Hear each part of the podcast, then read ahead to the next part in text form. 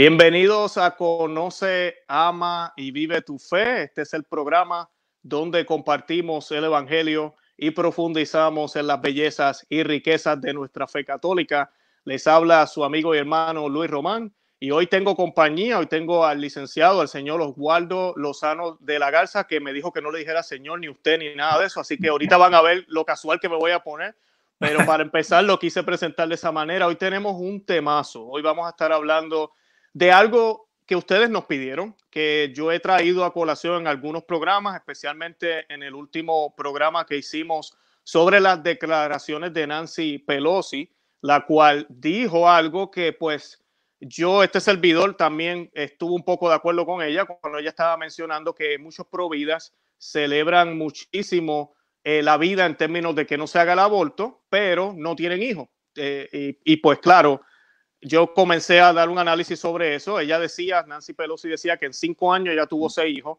Y pues yo hacía el cuestionamiento porque es muy cierto, dentro del catolicismo, ahorita mismo hay parejas muy jóvenes que no tienen hijos casi y llevan ya 10, 12, 15, 20 años ya de casado, tienen uno tal vez. Y pues eh, sabemos que las estadísticas dicen que muchas personas católicas, parejas católicas, utilizan anticonceptivos, eh, profilácticos y todo este tipo de cosas que no están con la fe católica. Hoy el señor Oswaldo nos va a dar luz a eso porque yo no soy un experto en ese tema. Nos va a hablar de la teología del cuerpo, eh, que yo creo que es el gran legado de, de, San Juan Pablo II. Vamos a estar hablando de muchísimas cosas, lo que el Señor nos va a dar brindando hoy, pero creo que vamos a aclarar muchos de los tabúes y dudas que hay sobre lo que realmente enseña la Iglesia Católica y cómo la podemos eh, manejar es un regalo que el Señor nos dio dentro del matrimonio y cómo se debe hacer, ¿verdad? Y cómo podemos alabar a Dios a través de nuestra sexualidad como parejas. Y pues antes de comenzar, yo quiero darle la bienvenida formalmente al señor Oswaldo Lozano. ¿Cómo se encuentra? ¿Cómo está? Bienvenido. hola, hola Luis, pues muchísimas gracias por, por eh, el espacio que, que, me otorgas aquí en tu programa.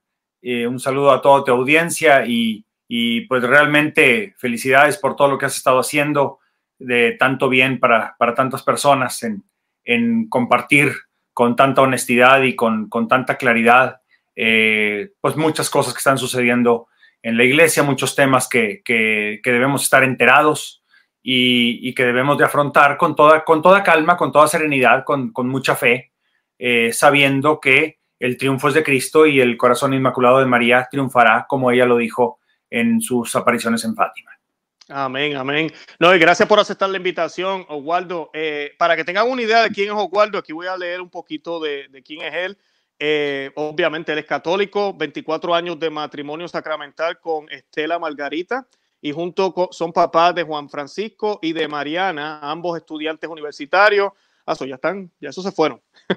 ingeniero, ingeniero industrial y de sistemas, graduado del Tecnológico de Monterrey en el 91. También es graduado de la maestría en estudios de filosofía y teología del matrimonio y la familia en el Instituto de Juan Pablo II en Washington, D.C., titulado el 13 de mayo de 1999. Esa fecha me encanta, 13 de mayo.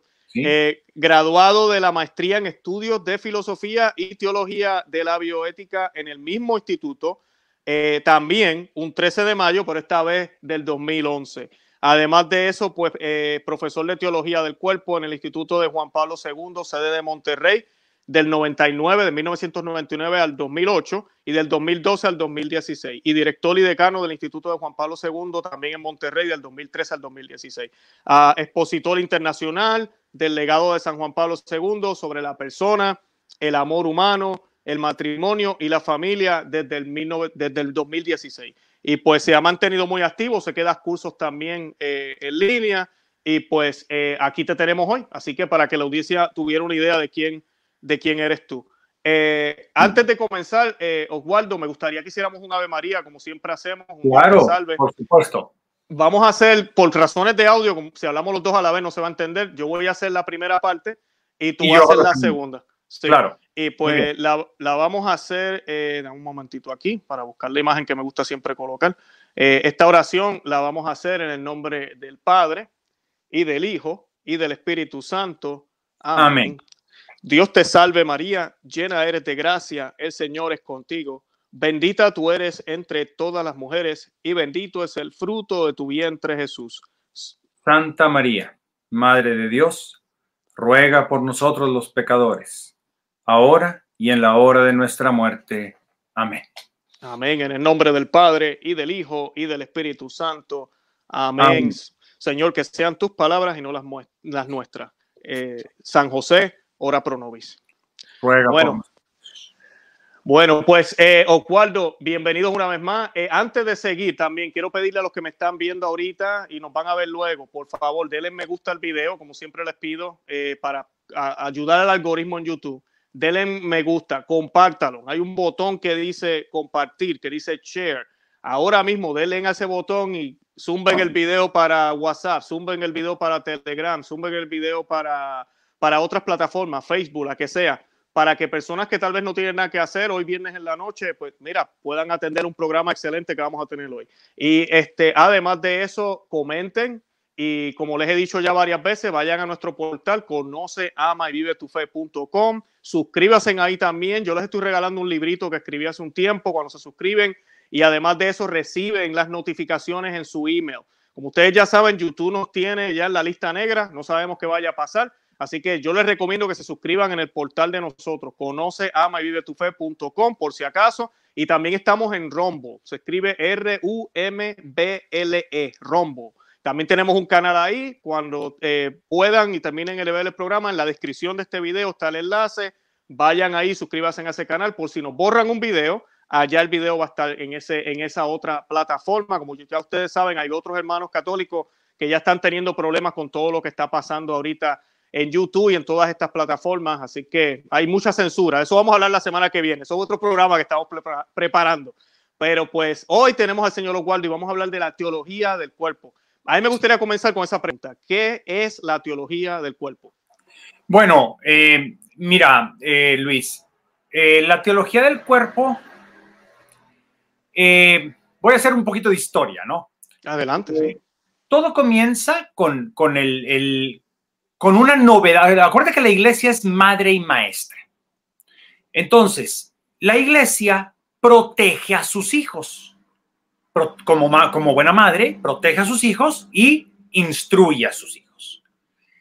Y cuando sucede algo que no se vivía en el eh, contexto actual de la sociedad, eh, y que atenta contra la dignidad de los hijos de Dios, la iglesia sale a, a defensa de sus hijos.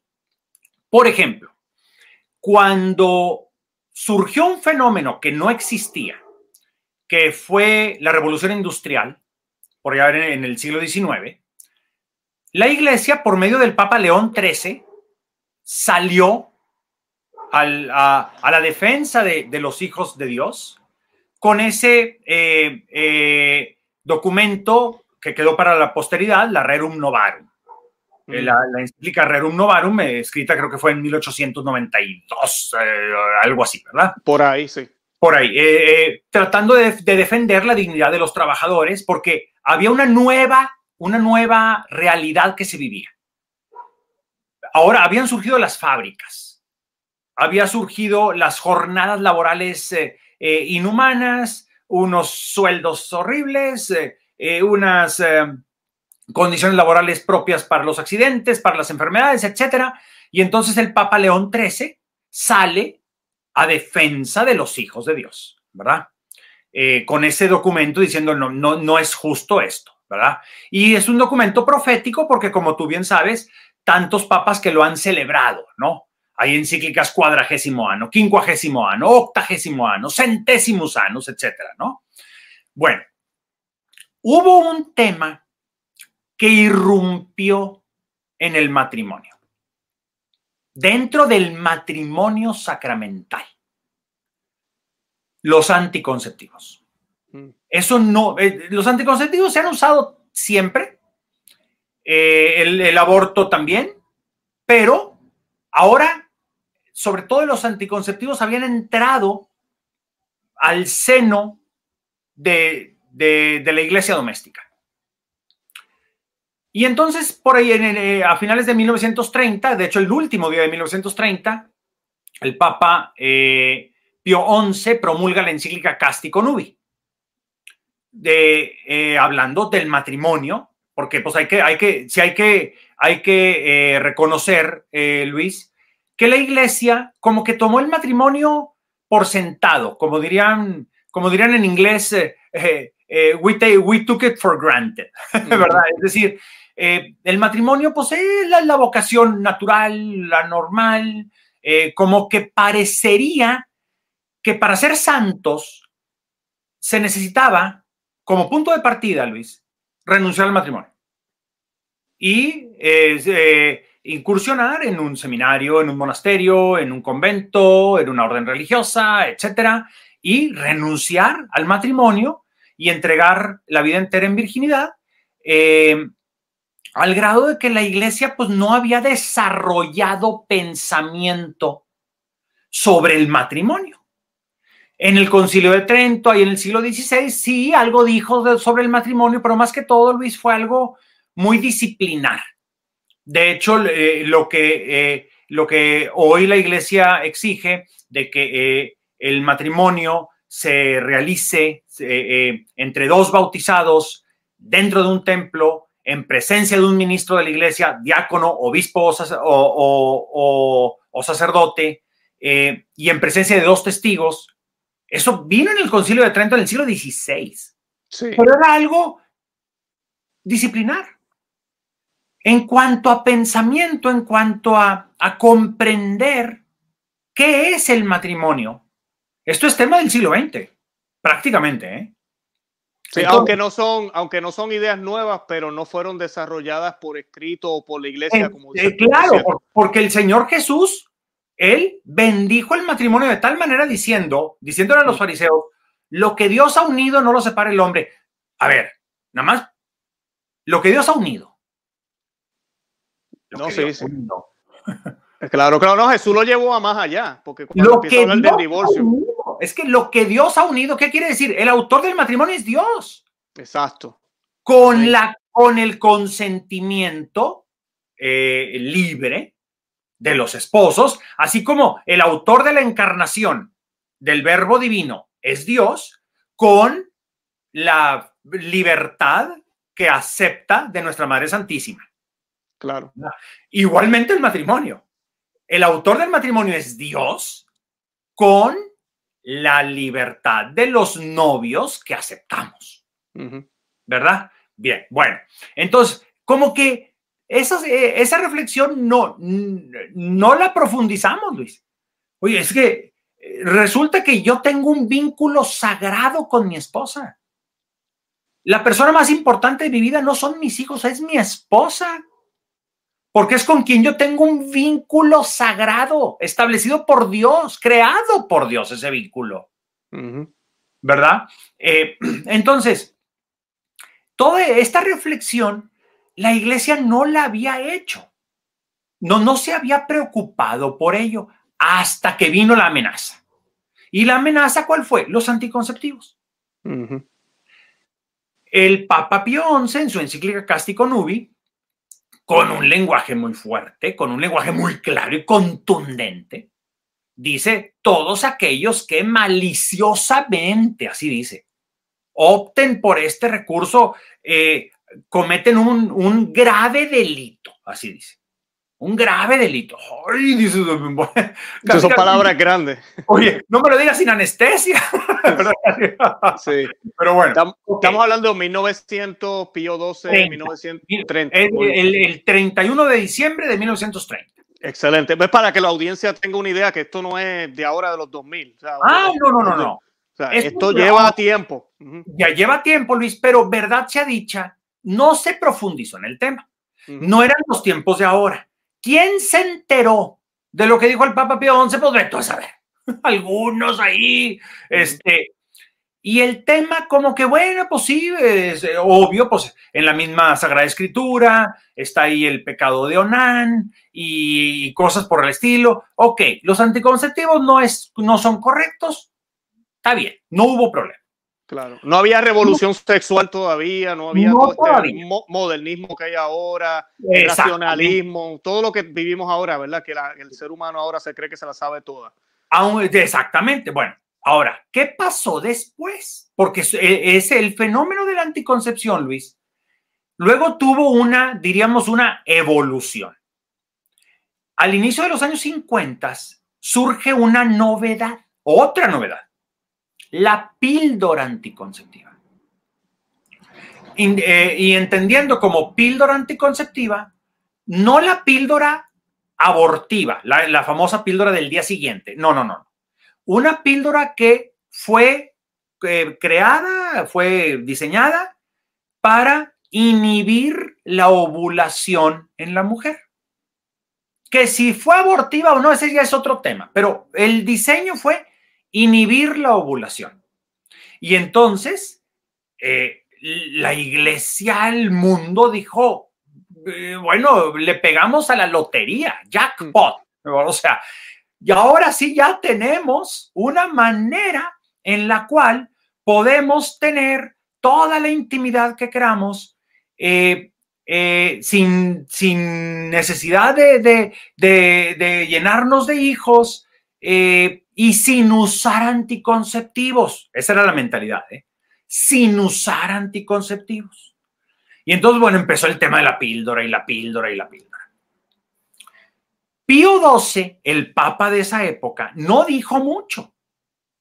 Simplemente se remitió ahí un par de, eh, conferencias a, a médicos un mes antes de morir. Eh, en una en una locución a, médicos hematólogos, habló sobre la píldora y dijo que la píldora, si se usaba con el objetivo de esterilizar temporal o permanentemente a una persona, no era lícita, pero que sí se usaba como un medicamento y que como efecto secundario tuviera la esterilidad, se podía hacer, lo cual es bastante sensato. Pero ahí lo dejó. Vino el Papa Juan 23. El Papa Juan 23 no tocó el tema, pero convocó al concilio, al concilio Vaticano II, el cual eh, Juan 23, después de prepararlo tres años y medio, finalmente lo inaugura en octubre del 62, eh, y, pero él muere en junio del 63. Entonces, eh, Paulo VI hereda el Concilio Vaticano II y él proféticamente, eh, Paulo VI dice, el tema de la regulación de la natalidad no es tema de concilio, se lo reserva el sumo pontífice. ¿Por qué? Porque si tú, si tú, sabes, tú que lo sabes muy bien, en el concilio se trató de, se trató de, discutir todo, todos los temas. Eh, no solo iba a ser un concilio pastoral, no, hombre, qué pastoral, pastoral y, dogmático y todo aquello, ¿no? Entonces, el tema de la, de la, regulación de la natalidad no se iba a, discutir, eh, porque el Papa dijo, no, eso, eso me lo reservo yo, porque él sabía que comité al que pusiera el tema iban a probar la píldora. Sí, sí, eso no es secreto, ahorita se sabe que los obispos muchos estaban a favor de ella. Ah, la inmensa mayoría. Claro, había uno tirado por ahí en Europa del Este, llamado Carlos Bultigua. Exacto, exacto. Que, ya había escrito su obra Amor y Responsabilidad en 1960, antes de que, de que se, se inaugurara el concilio. Y además escribió su obra de teatro El taller del orfebre sobre el matrimonio. En el libro de Amor y Responsabilidad, claramente él dice el tema de los anticonceptivos por ningún, por ningún motivo, ¿no? Pero bueno, termina el concilio en diciembre del 65. Entonces, Paulo VI se da la tarea de responder el tema, que era en ese momento la regulación de la natalidad y convoca una comisión de estudio, y ahí lo dice en su encíclica Humane Vitae, que eh, promulgó en el año de 1968, tres años después de, de la clausura del concilio. Y pues ahí claramente el Papa dijo, los resultados de la comisión fueron insatisfactorios. ¿Por qué? Porque pues no, no, no, no se pusieron de acuerdo y, y los que decían que, se, que, no se, que no se aprobara la píldora, la única razón que daban era, pues es que parecería que vamos a decir que algo que, que no estaba bien ahora está bien. Eh, como que sería virar para atrás. Y, y esa fue la única razón que le dieron al Papa Pablo VI y como que el Papa dijo, bueno, o sea, se necesitan razones más de peso. Si tú, si tú ves en la encíclica Humane Vitae, él incluso pide a la ciencia que profundice más en el tema, que profundice más en el tema y que, y que haga saber al mundo que la doctrina de la iglesia va en consonancia con la naturaleza humana, con los anhelos del corazón humano. Él pidió ese, ese, eh, esa, esa, mayor profundización. Porque si tú ves la Humana Vitae es un, un, panfleto, es una encíclica bien pequeña. Es bien pequeña. Bien, muy bien pequeña. Sí. Entonces, quien tomó muy en serio para profundizar sobre el tema, sobre, sobre la verdad de la persona humana, eh, sobre la verdad de la sexualidad, sobre el matrimonio, la familia, incluso sobre la vida consagrada, también sobre la virginidad, pues fue Carol Boitigua, que, que él, él escribió un libro muy extenso, Luis, de más de 700 páginas, que iba a promulgar, eh, bueno, iba a publicar, perdón, perdón la palabra, iba a publicar cuando de pronto salió Papa. salió electo Papa y ahora qué hacemos. Entonces, Boitigua, ya Juan Pablo II, el Papa Juan Pablo II, en vez de eh, publicar un libro, como lo hizo, por ejemplo, Benedicto XVI, eh, de, eh, Jesús de Nazaret, su trilogía, o el mismo Papa Juan Pablo II, o el Papa Francisco, que han, que han, publicado libros, siendo papas. San Juan Pablo no, no, no consideró eso como el camino más adecuado. Él decidió muy temprano en su pontificado, y esto Luis, en mi opinión, es uno, de los signos de los tiempos, muy temprano en su pontificado, em, en septiembre de, del 1979, a menos de un año de haber arrancado su pontificado, de haber comenzado su pontificado, comenzó a compartir el contenido de su libro que se iba a llamar varón y mujer los creó, catequesis del amor humano.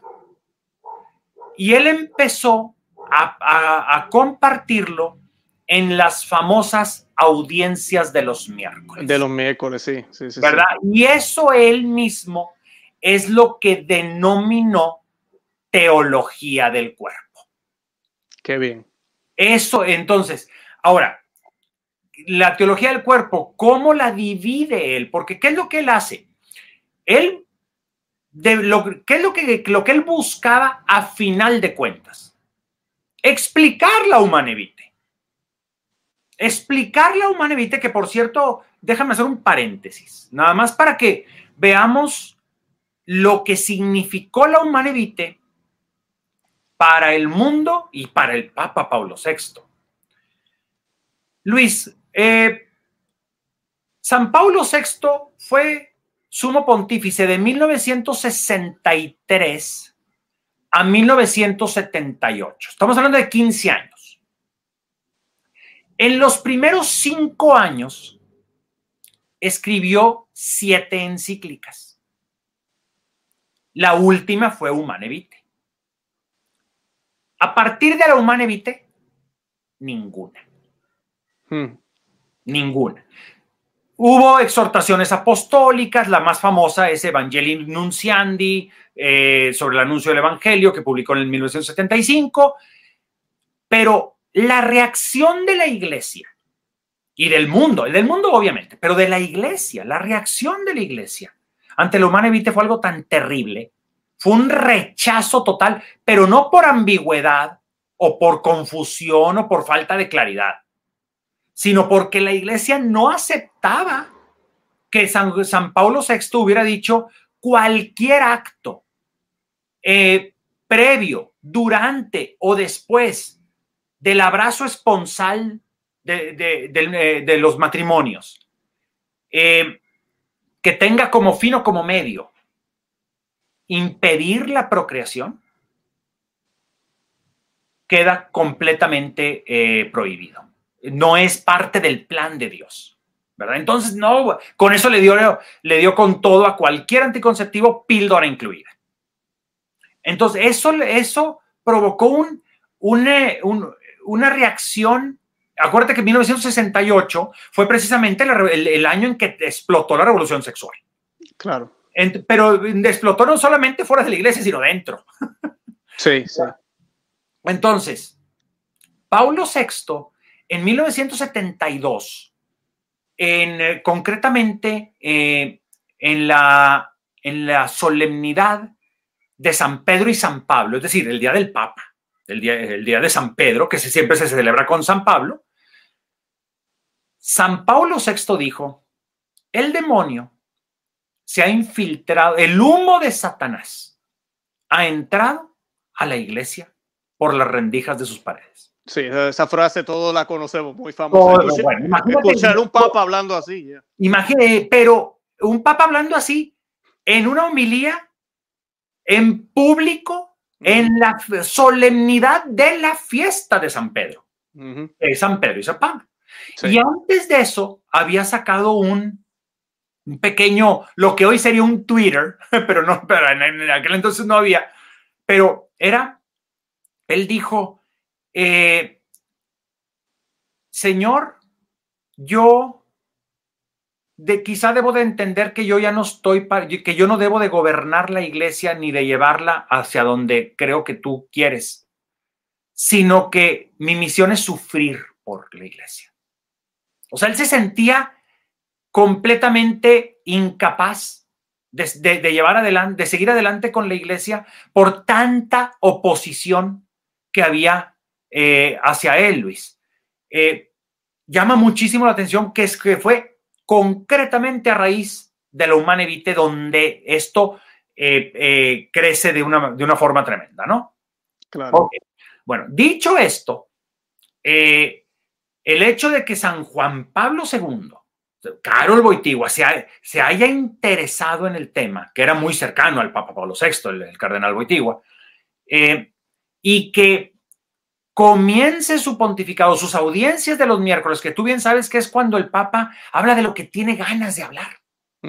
no, no es porque tenga que hablar de algún tema u otro, sino es lo que siente en el corazón. Y sacó este tema.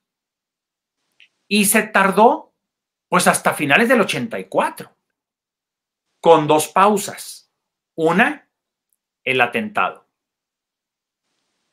El atentado que es el 13 de mayo de 1981, Día de la Virgen de Fátima, día en que, y por eso las graduaciones de los institutos Juan Pablo II, concretamente en Washington, intentan ser el 13 de mayo, fue el día en que San Juan Pablo II quiso establecer su instituto para profundizar, para ahora sí crear pensamiento, eh, profundizar filosófica y teológicamente sobre la persona, el matrimonio y la familia.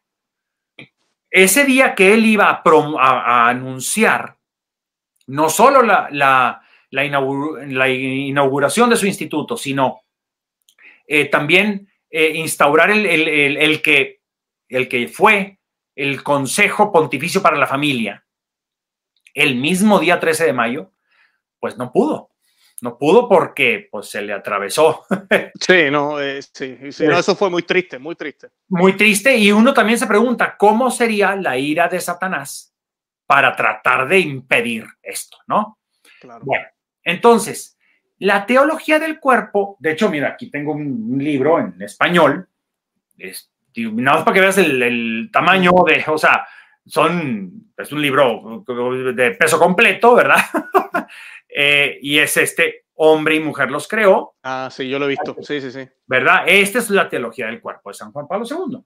Entonces. ¿Y, qué realmente entonces envuelve eso, por ejemplo, para irnos ya con lo de la sexualidad, que a veces la gente piensa que los católicos odiamos lo sexual, que, es pecado, que eso es, va a tener hijo, hazlo, pero después ni, ni mires para allá. Eh, ¿qué, ¿Qué realmente enseña la Iglesia Católica sobre el regalo de la sexualidad en el matrimonio? Bueno, primero que todo, Luis, eh, hay una inmensa pregunta que debemos de hacernos y eh, que creo yo que es la más importante, pero no la única.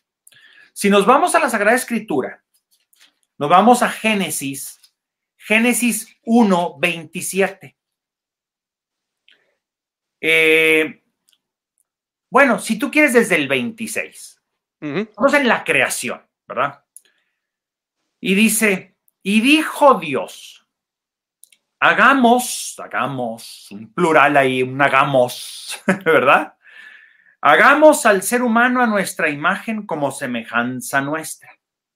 Y manden en los peces del mar y en las aves del cielo y en las bestias y, eh, en las bestias y en todas las alimañas terrestres y en todos los reptiles y, en todos los reptiles que reptan por la tierra. Verso 27. Y aquí está la Creó pues Dios al ser humano a imagen suya. A imagen de Dios lo creó. Varón y mujer los creó. Y uno se pregunta. El autor de Génesis, inspirado por el Espíritu Santo, ¿por qué relaciona imagen de Dios en el hombre con la diferenciación sexual, cuando Dios no es sexualmente diferenciado. Dios es Padre, Hijo y Espíritu Santo. Dios es espíritu. Claro, el, verbo eterno se encarna en un varón y no en una mujer.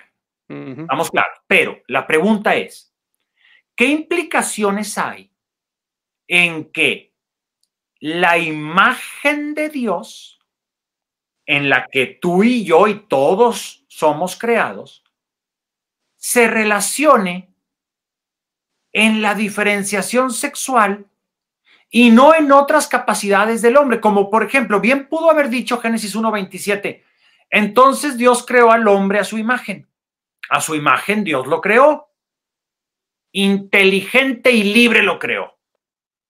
Pudo bien, y eso hubiera sido verdad. Pero no fue así. Entonces, ¿qué, qué significa? O sea, la, la, identidad humana más, más profunda es ser hijo de Dios. ¿Qué significa que el varón y la mujer, en cuanto sexualmente diferenciados, seamos imagen de Dios? Esa es una gran pregunta. Luego, la, ley natural, es decir, la naturaleza, que es un tema también vetado, así como tú decías, este, que en YouTube ya están eh, queriendo callar. ¿Por qué? Porque se habla de Dios. Hablar de ley natural también está prohibido en el mundo. ¿Por qué? Porque la pregunta obligada es, ¿quién es el autor? Inmediatamente uno dice quién es el autor, porque nosotros reconocemos, si somos honestos, que no nos diseñamos, que no nos eh, configuramos nosotros a nosotros mismos, sino que recibimos nuestra naturaleza humana. Entonces, uno se, uno se pone a, a recibir, es decir, a contemplar al ser humano y decir, ¿qué es la sexualidad? Pues la sexualidad es por un lado, aquello que nos, que, es parte fundamental de nuestra identidad, porque cuando tú y yo estábamos en el vientre de nuestra mamá o cuando tú y yo estábamos esperando a que nuestra esposa diera a luz a alguno de nuestros hijos, la primera pregunta es, ¿qué es? ¿Verdad? Es el niño o niña. O sea, no hay más. O sea, es it's a boy or it's a girl. ¿Verdad? Luego nos iremos enterando quién es. nuestro, por ejemplo, tú y yo somos papás, Luis. Nuestros hijos, pues nosotros no sabíamos quién iba a ser nuestro hijo. ¿Cuándo empezamos a entender quién es nuestro hijo o nuestra hija? Pues cuando pasaron los años, un poquito de, ah, mira, sí, es, es él o es ella, ¿verdad? Eh, pero la primera pregunta fue, ¿qué es? Ahora, por otro lado, resulta que aquello que es específicamente diferente, lo más diferente entre el varón y la mujer, porque digo, todos tenemos dos ojos, dos oídos, dos brazos, eh, cinco dedos en cada mano, dos piernas, etcétera, el, torso, todo lo que tú quieras. Pero lo específicamente diverso, es decir, lo propio que hace que el varón sea varón y la, mujer sea mujer. Cuando, cuando un bebé dice, bueno, ¿qué es? No le vas a ver la carita o no le vas a ver la manita. vas a ver lo que manifiesta que es, ¿no? Entonces, la sexualidad es el eslabón que une amor y vida. Es el eslabón que une amor y vida. ¿Por qué? Porque por la sexualidad somos seres en relación. Somos seres necesitados del otro y, al mismo tiempo llamados a entregarnos al otro. Nuestra sexualidad es una, es una llamada. Eso tiene un significado, que es lo que dice San Juan Pablo II. Eh, eh, el cuerpo tiene un significado nupcial. Está llamado a entregarse al otro y a recibir el don del otro.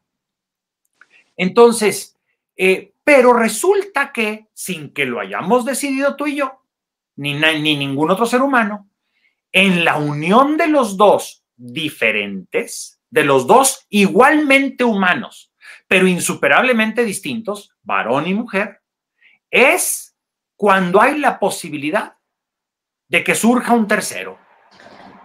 Por eso San Juan Pablo dice, la familia es imago trinitatis, es imagen de la Santísima Trinidad.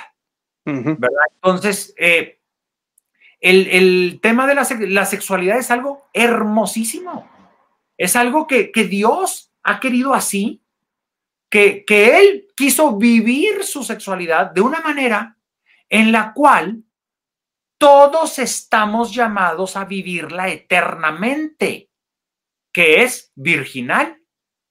El Señor Jesús fue virgen, es decir, fue célibe.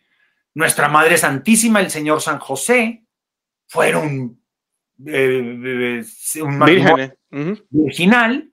Entonces, pero eso no le resta hombría. Ah, por favor, ¿qué dijo Pilato sin darse cuenta, el tonto de Pilato? He aquí al hombre. Cristo es el hombre, todo el hombre, ¿verdad? Y obviamente, eh, la profecía de Génesis 3.15, pondré enemistad entre ti, le dice eh, Yahvé Dios al demonio, entre ti y la mujer. ¿Quién es la mujer? María Santísima. Entre tu descendencia, entre todos los demonios estos, y su descendencia, que es Cristo. Por eso dice la Sagrada Escritura, Él te aplastará la cabeza mientras tú intentas eh, acechar su talón. Entonces, la sexualidad humana es algo eh, eh, sagrado. Claro, me gustó algo que, dijiste, Waldo, ahí diciendo, diciendo que estás, estás repitiendo que es sagrado. Dijiste que es el, link, es como ese enlace entre el amor el eslabón, esa es la palabra. Eslabón entre la vida y el amor. Yo creo que tal vez esto nos puede llevar ya ahora para el otro lado que quiero irme un poco, para el, pecado contra la sexualidad, los pecados contra la sexualidad, porque el hombre, ya hablamos ahorita de Pablo VI, los anticonceptivos, la lucha que la iglesia ha tenido siempre, ahora en estos tiempos modernos, Juan Pablo II toma la delantera con sus audiencias. Entonces, eh, estamos en un tiempo ahora, yo lo mencioné hace unos programas, eh, ya como hace dos años fue que yo lo vi en Pew Research, que, son estas personas que hacen estudios decía que alrededor del 80% de las mujeres católicas están utilizando anticonceptivos. Y eso es alarmante y da pena porque pues son temas que lamentablemente muchos sacerdotes no quieren tratar por miedo a ofender o por lo que sea. En grupos privados se, se habla, pero en la misa, por ejemplo, es bien raro ver un sacerdote que hable de eso. Muy Yo los he visto, pero bien extraño, exacto, bien extraño que un sacerdote que diga, diga eso al mismo. Debería pasar, pero no pasa. Entonces, eh, yo quisiera que le explicaras a la audiencia cuán grave es el atentar contra el verdadero sentido de la sexualidad, que es ese eslabón entre la vida y el amor. Mira, eh, como todo comienza, eh, esta cultura de la muerte en la cual estamos viviendo, Luis, hoy, hoy, hoy, ¿en qué estamos? Hoy estamos en ideología de género, en fecundación in vitro, en inseminación artificial, hoy estamos en eutanasia, en aborto, en eh, contracepción, en eh, divorcio, en matrimonio en personas del mismo sexo, en relaciones prematrimoniales, en infidelidades, etcétera, etcétera, etcétera. ¿Por qué todo esto explota de tal forma? ¿Verdad? Todo comienza cuando el ser humano quiere, sin darse cuenta, acepta la promesa de la serpiente. Seréis como dioses, conocedores del bien y del mal. Conocedores del bien y del mal significa no que finalmente sepas que está bien y que está mal, no. Conocedores del bien y del bien y del mal en la Biblia significa ser el autor de lo que está bien y de lo que está mal. O sea, es decir, yo no voy a tener a nadie que me diga qué está bien y qué está mal. Como el hijo pródigo. Padre, dame la herencia que me corresponde para largarme de tu presencia. Porque como no te mueres, yo quisiera que te mueras, pero no te mueres, entonces ya herédame ya para irme, porque no quiero que seas mi padre. El pecado original significa no quiero que seas mi Dios. No quiero que seas mi padre. Ese es el pecado original, Luis. El pecado original no es agarrar la, manzana del vecino, por lo tanto. O sea, claro que no. El pecado original es algo atroz, es algo horrible. Es decirle a Dios, no quiero que seas mi padre. No quiero ser tu hijo, no quiero que seas mi Dios. No quiero. Ese es el pecado original, es una cosa horrible. Entonces, en el momento en que nosotros decimos, yo yo voy a tomar las decisiones de cuántos hijos tener, cuándo tenerlos, y ahí empieza a degenerar. Porque así como tenemos eh, con, la cuestión de, de, anticonceptivos, sexo sin hijos, diríamos, ¿qué pasa en la fecundación in vitro? Hijos sin sexo. O sea, es decir, se, se vuelve una bola de nieve que hoy estamos incluso en el tema de ideología de género que, por Dios santo, o sea, el, decir, el, negar el cuerpo, es la negación del cuerpo, es la negación de la identidad humana. De hecho, la ideología de género es la negación de, que Dios es Dios.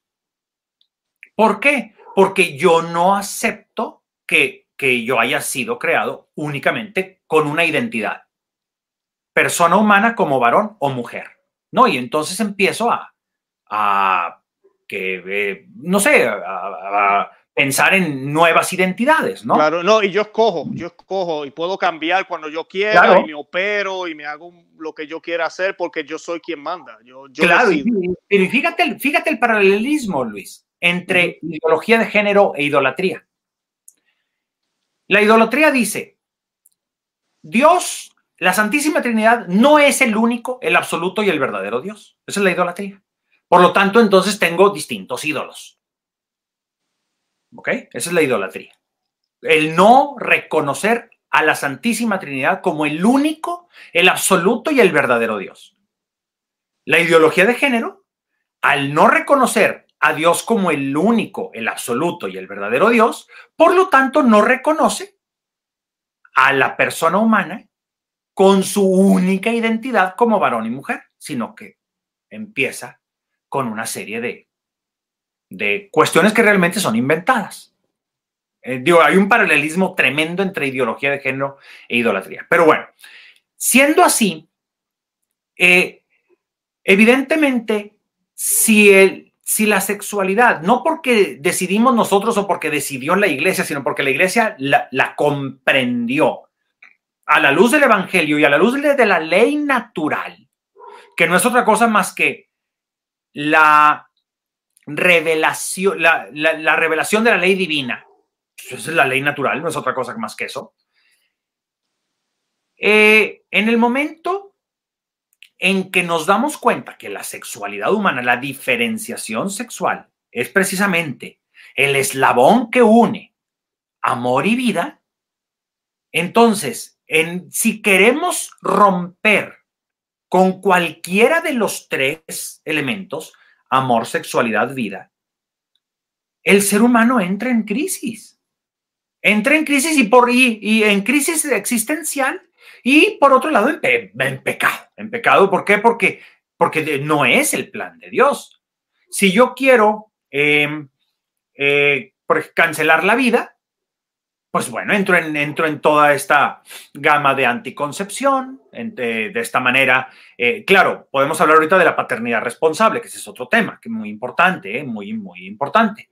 Pero, pero yo arbitrariamente uso los, eh, los medios anticonceptivos para cancelar la vida.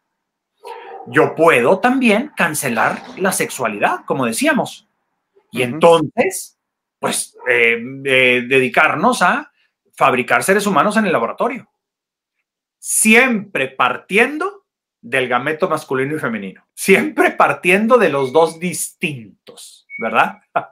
Digo, será lo que será, pero esa es la realidad.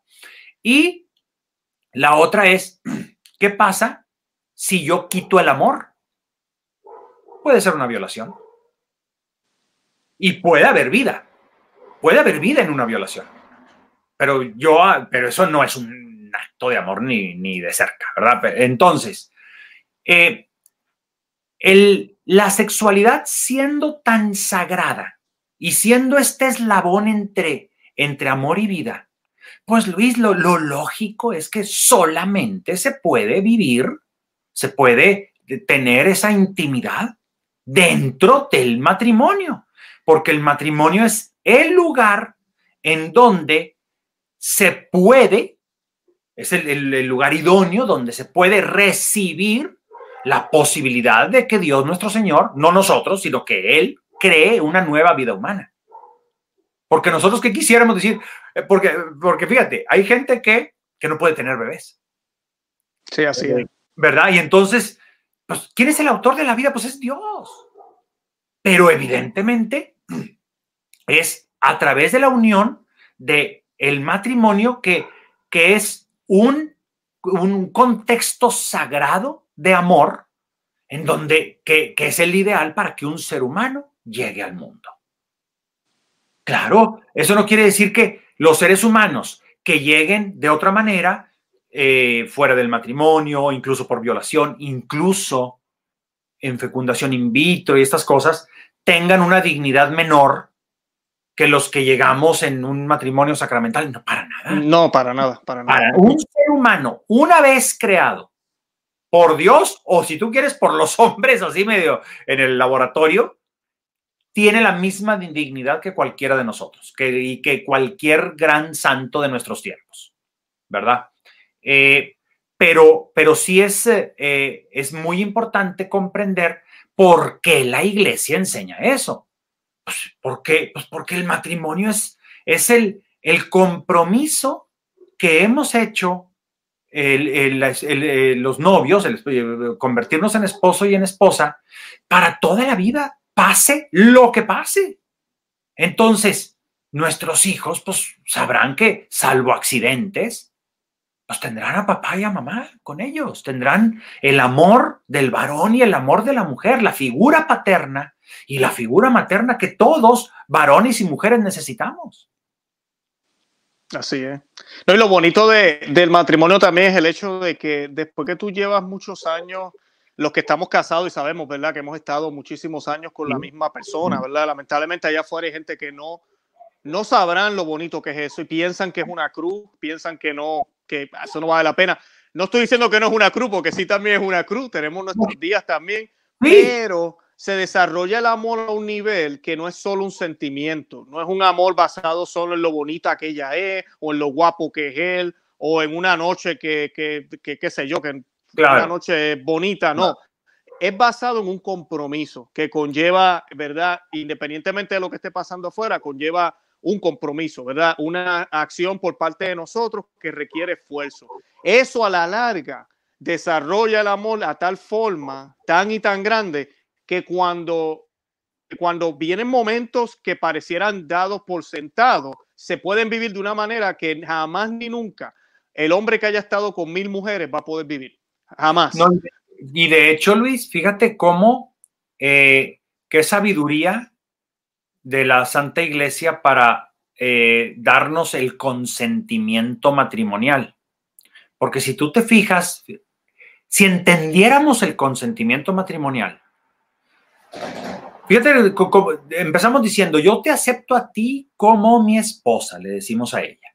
Como mi esposa significa como compañera de vida. ¿De qué aspecto? Todos. ¿Verdad? Eh, me entrego a ti. Me entrego, ¿verdad? Te pertenezco. Prometo serte fiel y, si no teníamos claro eh, eh, qué significa siempre fiel, pues la iglesia nos ayuda en lo próspero y en lo adverso, en la salud y en la enfermedad. Y luego decimos, y prometo amarte y respetarte todos los días de mi vida. Luego terminamos diciendo que aceptamos todos los hijos que Dios nos mande. Pero prometo amarte no significa prometo sentir éxtasis todos los días de mi vida. No significa prometo sentir eh, mariposas en el estómago todos los días de mi vida. No significa eh, eh, tener esta cuestión sensible. Significa yo prometo entregarme a ti para procurarte tu bien, tu felicidad, hacer lo más, lo que yo, todo lo que está en mis manos, para que tú seas lo más plenamente feliz posible en esta vida y además caminar junto contigo a la vida, hacia la vida eterna. Amén. Así, eso mismo es. Y entonces el tema, y prometo respetarte, os prometo respetarte, es decir, no voy a hacer contigo lo que me plazca, incluso en la intimidad. Tiene que haber un diálogo.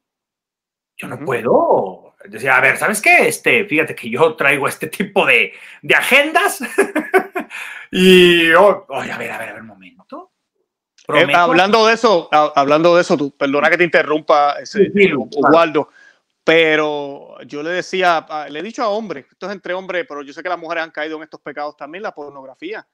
Oh, usted tiene que, si usted ha estado en ese pecado tan grave y tan feo, Primero, hay que dejarlo obligatorio y la mejor eh, cura es el, eh, la mejor cura para eso es el confesionario. Y confiésese con el mismo padre si llega a caer varias veces, para que usted vea que lo va a dejar.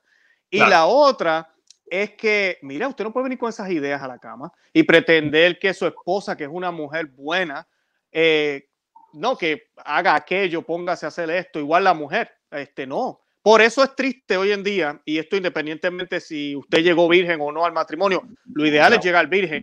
Claro. Cuando uno llega virgen no hay experiencias pasadas, eso es perfecto. Ya, pero si las hubieron, hay que dejar eso para atrás. Es que no se trata aquí ni de comparar, ni es una competencia, ni no, no, es un acto de amor. No es solo, es un acto de amor donde nos vamos a abrazar tanto y tanto que literalmente la Biblia dice que somos uno, pero literalmente, físicamente, nos vamos a hacer uno también. Y es, algo hermoso, es bello. Eh, y el Señor lo hizo inclusive placentero, porque podía doler, si, él le hubiese dado la gana, podía doler y lo hizo placentero. O sea, podemos tener un momento bonito entre los dos, que a la misma vez esos momentos bonitos, si los tenemos como deben ser, no, ¿verdad? nos van a ayudar a procrear una familia hermosa, una familia bonita que va a sostener no tan solo la familia nuestra, la sociedad humana, la, la humanidad, que es nuestro deber también, porque nosotros tenemos un deber con la humanidad también, no solo con nosotros. Eh, y, con la iglesia sobre todo, porque este, ahorita que cuando decías que el 80% de las esposas católicas utilizan anticonceptivos. yo, aunque no manejo yo muchas estadísticas ni nada por el estilo, Luis, sí he sabido que la iglesia en el mundo entero que tiene el menor rating de nacimientos es la iglesia católica. Qué triste, ¿no? Es triste. Pero, pero es porque eh, la misma iglesia, los mismos jerarcas, eh, los mismos pastores, no han creído lo, lo, que tú has comentado, pues no, no, no quieren hablar de estos temas porque el día de hoy pues se, percibe mucho esta, esta adecuación de, de, la doctrina a los tiempos actuales, esto diluir el evangelio y no decir las cosas como son, tal, tal como son.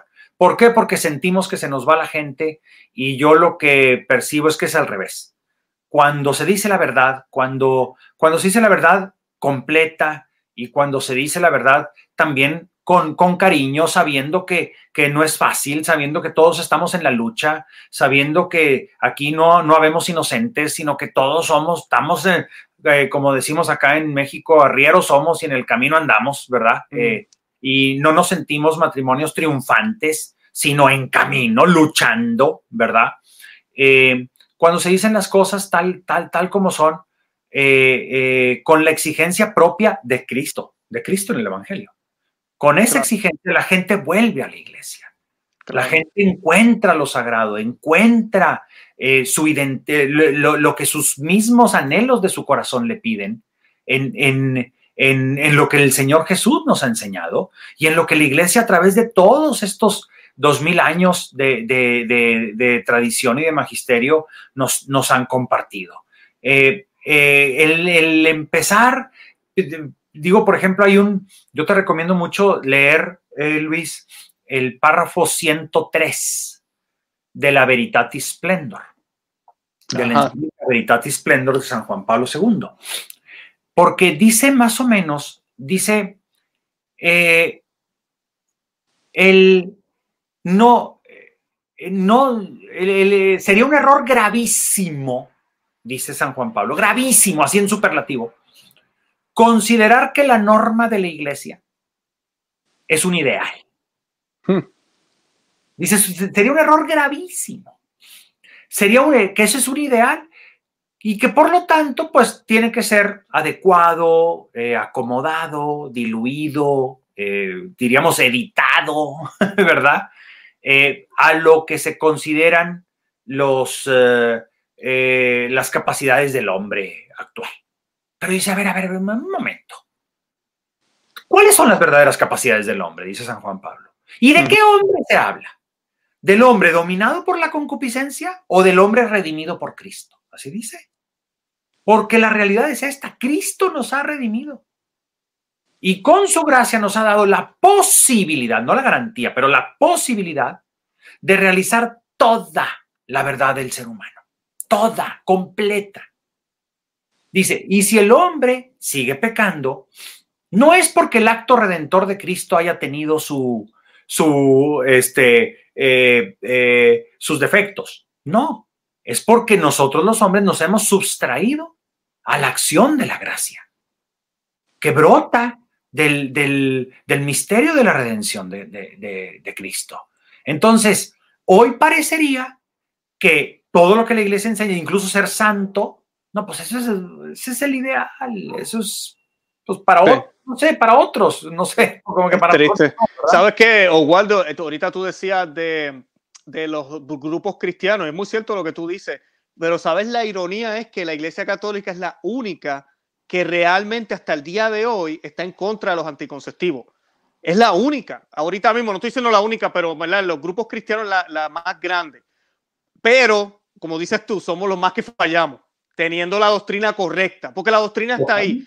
La doctrina está ahí, es correcta. Uno de los conversos que es muy conocido en el mundo, Scott Hahn, no sé si has escuchado de él. Él, una de las razones por las cuales él pasó de ser presbiteriano a católico fue cuando las iglesias presbiterianas decidieron permitir la pastilla. Él dijo, no más, yo me tengo que hacer católico. Porque él sabía que eso era lo que nos, los mantenía todas las iglesias cristianas unidas y de momento empezaron a caer poco a poco. Ahorita está pasando con la homosexualidad, ya ha pasado con los sacerdotes, las sacerdotisas y la iglesia católica se mantiene, se mantiene. Hay sus luchas internas, porque las hay, pero se ha mantenido. Entonces eso, eso deja ver a muchos de los que sí estudian y ven y miran. Por eso yo le digo a las personas que nos siguen, lean, lean, estudien, busquen, porque la doctrina está ahí. No esperen que siempre sea el sacerdote que te diga, el obispo. Hay que orar muchos por ellos. Claro. Y ojalá los sacerdotes que nos están escuchando, ustedes tienen las oraciones nuestras. Por favor, hablen, hablen. Hay que hablar de estos temas. El laico está eh, sediento de estos temas y quiere que se le hablen. Y pues eh, el, el, la, la verdad está en la Iglesia Católica, de eso no hay duda. Eh, pero sí, es lamentable que no estamos dando testimonio de eso. Se queda en secreto, pero el número de niños que vemos en las iglesias cada día es menor. Y, somos menos los católicos ahora en el mundo comparado con los musulmanes. Yo les compartía eso los otros días. El año pasado creo que fue el primer año que eso pasó. Y no es que los musulmanes están viajando por todo el mundo evangelizando y moja, eh, Alá y yo no sé qué. No, es porque ellos tienen hijos. Entonces, como ellos tienen más hijos y nosotros hemos bajado la velocidad, somos menos que ellos ahora. Los cristianos siguen siendo más, los cristianos conjuntos, todos juntos, pero el grupo católico se ha reducido. Entonces, eso es un problema, porque nuestra labor, a veces decimos, yo quisiera ir a África a evangelizar, o yo quisiera estar en YouTube evangelizando, yo quisiera, de... no, tu, tu labor, si eres casado, mira, tú quieres evangelizar, empieza a tener niños, ten niños, ten hijos, y esos hijos, edúcalos, ten tres, cuatro, los que el Señor te dé. En el pasado veíamos familias grandes, yo conozco familias grandes de 8, 10, 12. Qué bendición. Y eso es hermoso ver cómo esos padres van llevando a esa, esos niños que son flechas, como dice la Biblia, flechas que van a llevar al Señor. Y ellos van a hacer lo mismo. Y van a repetirlo y repetirlo. Por eso es que el demonio odia tanto a la familia. Porque no hay manera más segura de que el, de que el cristianismo permanezca y se siga esparciendo por el mundo que con las familias numerosas y familias cristianas devotas al, al Inmaculado Corazón de María, al Sagrado Corazón de Jesús, sin ningún problema. De verdad, el demonio odia eso. Y eh, eh, fíjate Luis, ahorita que estás diciendo eso precisamente, Sor Lucía de Fátima le, le, eh, le dijo a, al, al, cardenal Carlo Cafarra, que en gloria esté, él fue el presidente fundador del Instituto Juan Pablo II, ¿verdad? Que se iba a fundar el 13 de mayo del 81. Cuando se iba a fundar el instituto, eh, eh, Carlos Cafarra no era obispo, era un monseñor, entonces él no tenía acceso directo a Sor Lucía. Le tenía que escribir eh, por medio de su obispo y así lo hizo. Le escribió una carta pidiéndole oración porque él sentía que el proyecto que San Juan Pablo le había encomendado a él de, poner un instituto, imagínate la Universidad Laterana, con toda la oposición y aquello, ¿no? Eh, le pedía oración. Y Sor Lucía le dijo, le, respondió, dice, dice Cafarra, yo no esperaba que, que Sor Lucía me respondiera. Y, me respondió una larga carta, dice. Y, y, dice, ya está, ahí está en los archivos del instituto. Eh, y decía, la batalla final entre Cristo y el reino de Satanás se librará en el seno del matrimonio y la familia. Dice, todos aquellos que defiendan la familia serán atacados por muchos frentes, pero no teman, dice. Yo ya le he aplastado la cabeza a la serpiente. ¿Verdad? Es decir, el Inmaculado Corazón ya, ya, ya, está decretado el triunfo del Inmaculado Corazón de María y del Sagrado Corazón de Jesús. Eso está decretado. Pero mientras tanto, eh, realmente vemos ahora cómo al no hacer caso a lo que San Pablo VI proféticamente anunció con su encíclica Humane Vitae acerca de la maldad de la contracepción, no le hicimos caso, Luis, y entonces vino una bola de nieve que todavía no terminamos de poder capotear aquí, porque son tantos temas que una vez que el ser humano decide por encima de Dios, pues entonces decide lo que sea. Claro. ¿Verdad? Y, por ejemplo, ¿cuál es lo hermoso de la paternidad responsable? Porque también hay que decir, hay que, hay que reconocer que muchas parejas muchos matrimonios sacramentales sienten la tensión propia de tener una familia numerosa. ¿Por qué? Por distintas razones económicas, sociales, eh, eh, políticas. Imagínate ahorita andar teniendo una familia numerosa en Siria o en algo no, no, no. ¿verdad? Entonces, eh, la, paternidad responsable, San Pablo VI la, define como la disposición generosa a abrazar una familia numerosa o por serios motivos o por graves motivos, ponle el, adjetivo que tú quieras, eh, buscar espaciar los nacimientos de una manera temporal o permanente, respetando la ley moral. ¿Verdad? Es decir, por es, de ahí donde es donde vienen los métodos naturales, que eso es bien importante, porque un método natural, evidentemente, la iglesia nos pide serios motivos, pero los serios motivos, la iglesia no nos, los, no nos pone un checklist de serios motivos. ¿Quién define los serios motivos? Los, los, esposos, el matrimonio, en diálogo.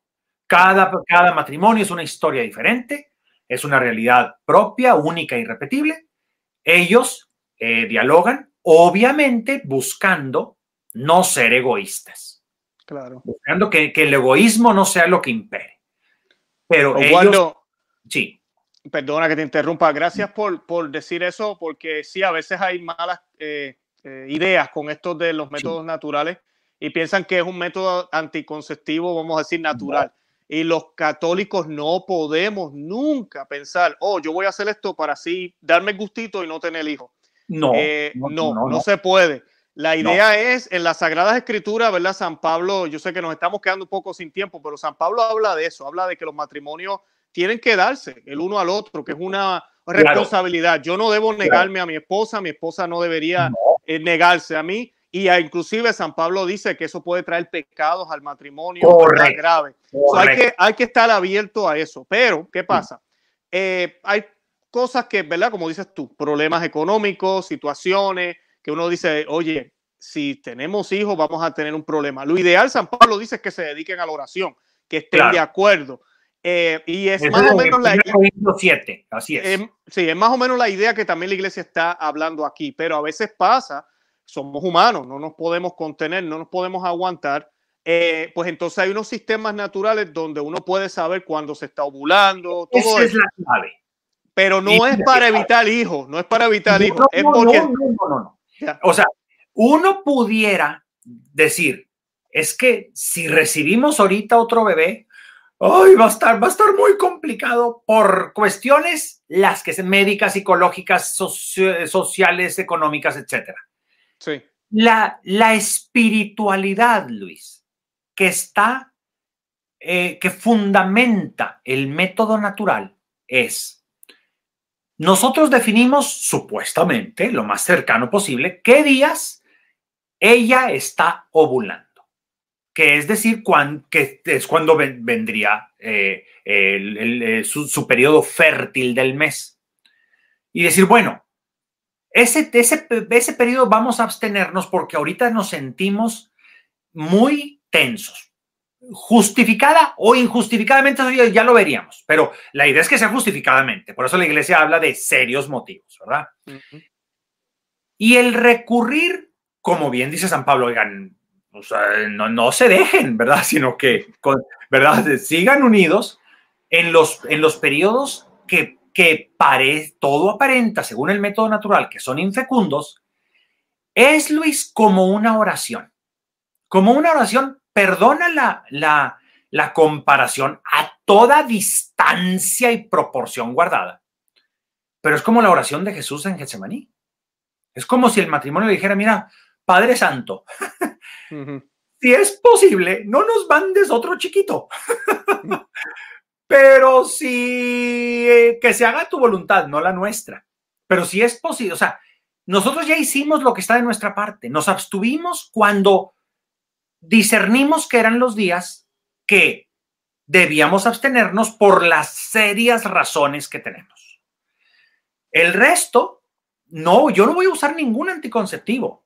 Yo voy a consumar mi encuentro conyugal, mi abrazo esponsal y pues una vez consumado, pues Dios es Dios.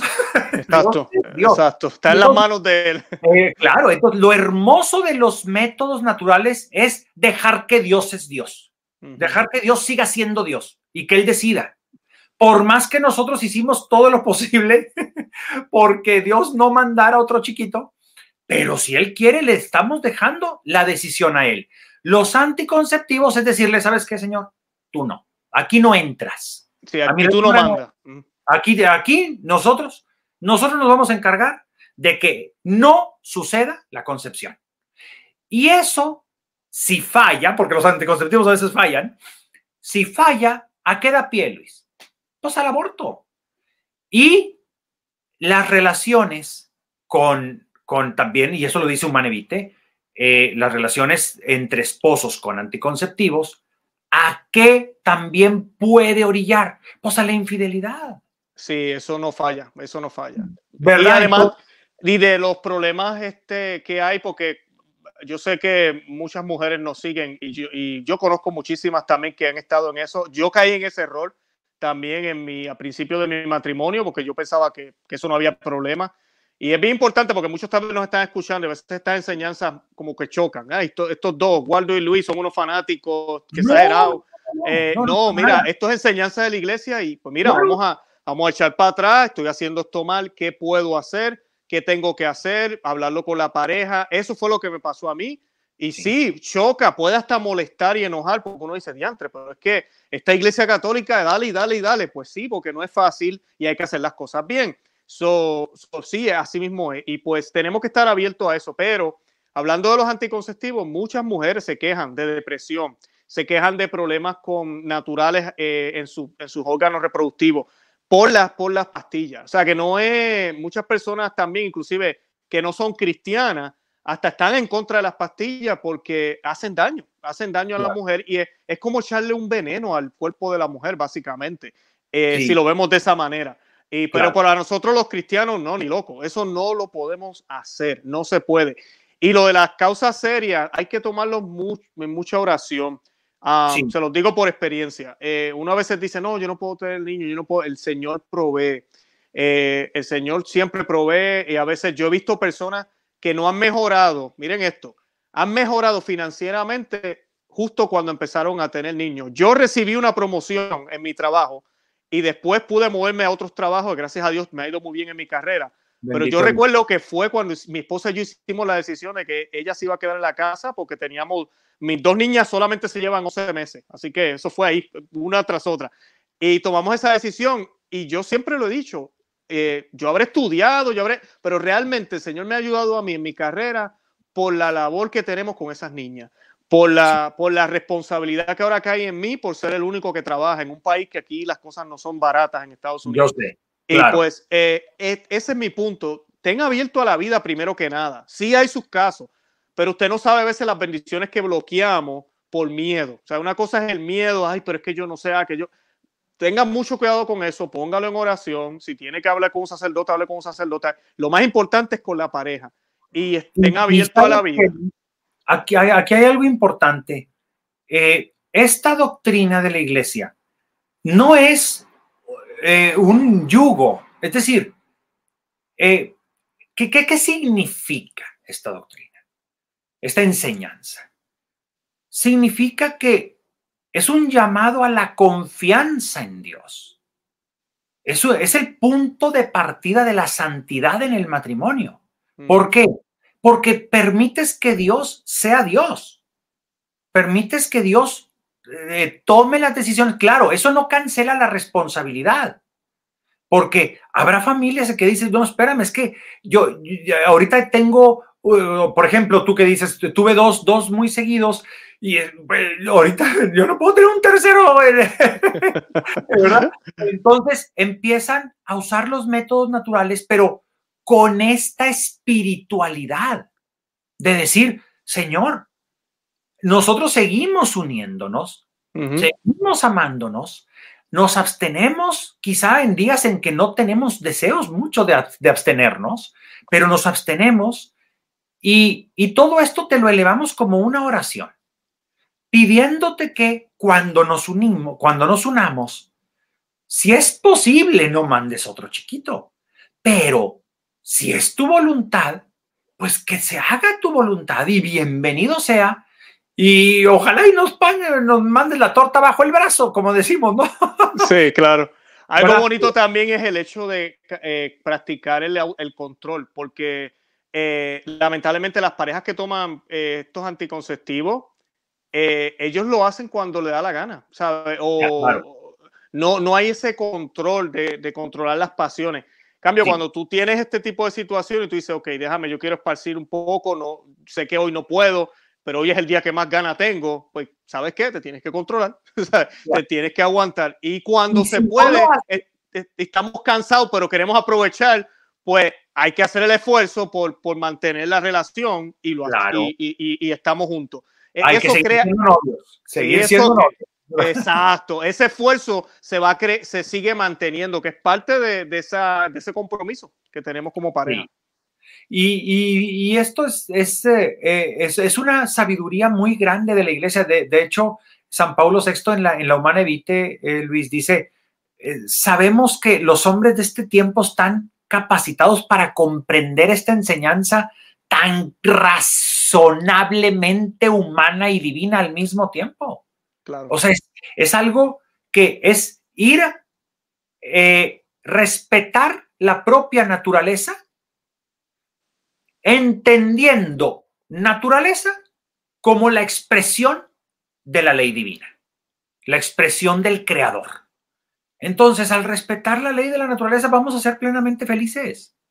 Eh, evidentemente, sí, habrá momentos eh, eh, de, lucha, habrá momentos también de pecado, pero, pero uno se levanta y el mismo Pablo VI lo dice. Dice, es una doctrina que sabemos que no es sencilla, pero intente y si, si caen, si el pecado les sorprende, así dice, si el pecado les sorprende, pues ahí están los sacramentos, está recurran a la, a la confesión, recurran a la Eucaristía, que ese es otro de los grandes, la Eucaristía.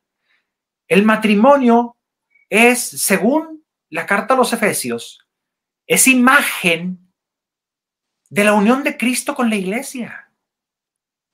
Y dice uno, a ver, ¿cómo? Hasta el mismo autor que parece que es San Pablo, dice, eh, gran misterio es este, gran misterio. ¿Qué, ¿Cuál es el gran misterio? Que dejará el hombre a su padre y a su madre y se unirá a su mujer y los dos serán una sola carne. Cita Génesis 2.24.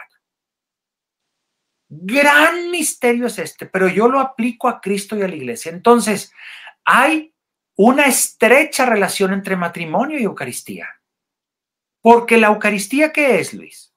Hacernos una sola carne con Cristo. Así es. Cristo esposo, entra todo él en el cuerpo de la iglesia, su esposa, y la iglesia, quien es tú y yo. Y cada ser humano es la iglesia, somos la iglesia. Entonces la Eucaristía es la unión literal, en una sola carne. ¿Por qué? Porque la Eucaristía entra a nuestro cuerpo y pues se hace, pues sí, la digerimos, o sea, imagínate, el, Dios entra en, en nuestro cuerpo. Claro. El matrimonio es imagen de ese amor de entrega total. Porque, ¿qué es la Eucaristía? La entrega total porque ahora, hasta qué lástima, pero se pone en nuestras manos. hasta en eso llega Cristo, a permitir eso, permitir ponerse en manos del hombre, que claro, yo también estoy en contra de la, de la comunión en la mano y todas estas cosas, pero, pero se pone en la mano de los hombres porque pues Él está pues susceptible de que hagamos una, una barbaridad, Luis. No, claro, así, así como se dejó pegar y escupir mientras cargaba la cruz, Así también, lamentablemente, el Señor es maltratado en la Eucaristía. y no, debe, no debería pasar, pero ¿verdad? Es, está pasando. Él se pone en nuestras manos y nosotros tendríamos incluso la libertad de hacer algo horrible. Y Él sigue entregándose. Claro, pues así nos ama. Así nos ama. Así nos ama, desde de un, amor desmedido, desproporcionado. Así es. Oswaldo, que hemos hablado tremendo el programa, estoy contento, de verdad que sí, te agradezco un millón. Eh, se nos está yendo el tiempo, ya llevamos una hora y pico, pero yo te tengo que invitar otra vez porque pues tenemos, este tema es mucho, es mucho que hay que cubrir, pero creo, que, creo que hablamos bastante bien. Los que entraron tardecito, les recomiendo que vayan y vuelvan al principio, hablamos bastante de la historia de la teología del cuerpo. Eh, Oswaldo nos resumió la historia un poco bastante buena, dijiste detalles que yo no conocía. Eh, además de eso, eh, habló también de, de los anticonceptivos, eh, que dijo eh, Pablo VI, el Papa eh, Pablo VI, también Juan Pablo II. Bueno, todo eso él lo cubrió bastante bien y luego comenzamos a hablar ya de la sexualidad. ¿Qué es la sexualidad? ¿Para qué es? ¿Por qué es? ¿Cómo se debe hacer? Ah, hablamos de todos esos temas. No mencionamos mucho lo de in vitro, pero lo mencionaste, que también es básicamente lo mismo, pero de la otra, de la otra cara de la moneda, que también eso no, no está bien. Y pues eh, todo eso lo hablamos, así que les, pido que entonces vayan y vean el principio para que así puedan beneficiarse. Nosotros eh, vamos a dejar cualquier información que tengamos. No sé si me quieras compartir alguna información, Eduardo, que tú tengas para que se comuniquen contigo, algo que estés ofreciendo. Eh, tú me dices. pues mira, fíjate, yo, yo no, no he entrado en redes sociales. No, fíjate que que yo, yo, yo he sido, eh, como lo mencionaste al inicio, pues expositor, delegado de San Juan Pablo II, eh, y siempre había, había sido presencial. Eh, pues resulta que con la pandemia famosa, te platico que, y, quizá la audiencia que te está escuchando, pues lo, lo, ha de haber vivido hasta cerca de mí, a mí la pandemia me sorprendió en Bogotá, Colombia. Mm. Eh, yo, yo había ido un mes, era un viaje de un mes para distintos eh, charlas, conferencias y, para dar curso de teología del cuerpo, para dar curso también del libro de amor y responsabilidad de Carlos Boitigua. Oye, pues a raíz de la, de la pandemia me quedé en Bogotá y comencé una, un capítulo nuevo en mi vida que fue ofrecer cursos de, de, de tiempo, varias, varias eh, sesiones sobre ciertos temas, entre ellos el principal es, ha sido teología del cuerpo, eh, pero también sobre las apariciones de la Virgen Santísima, sobre eh, ideología de género, sobre el libro de amor y responsabilidad. ofrecimos un curso también de Dios es amor, basándonos en la encíclica de Deus Caritas Est de Benedicto XVI. Eh, otro sobre los padres de la iglesia, las herejías de los primeros tiempos del cristianismo, etcétera.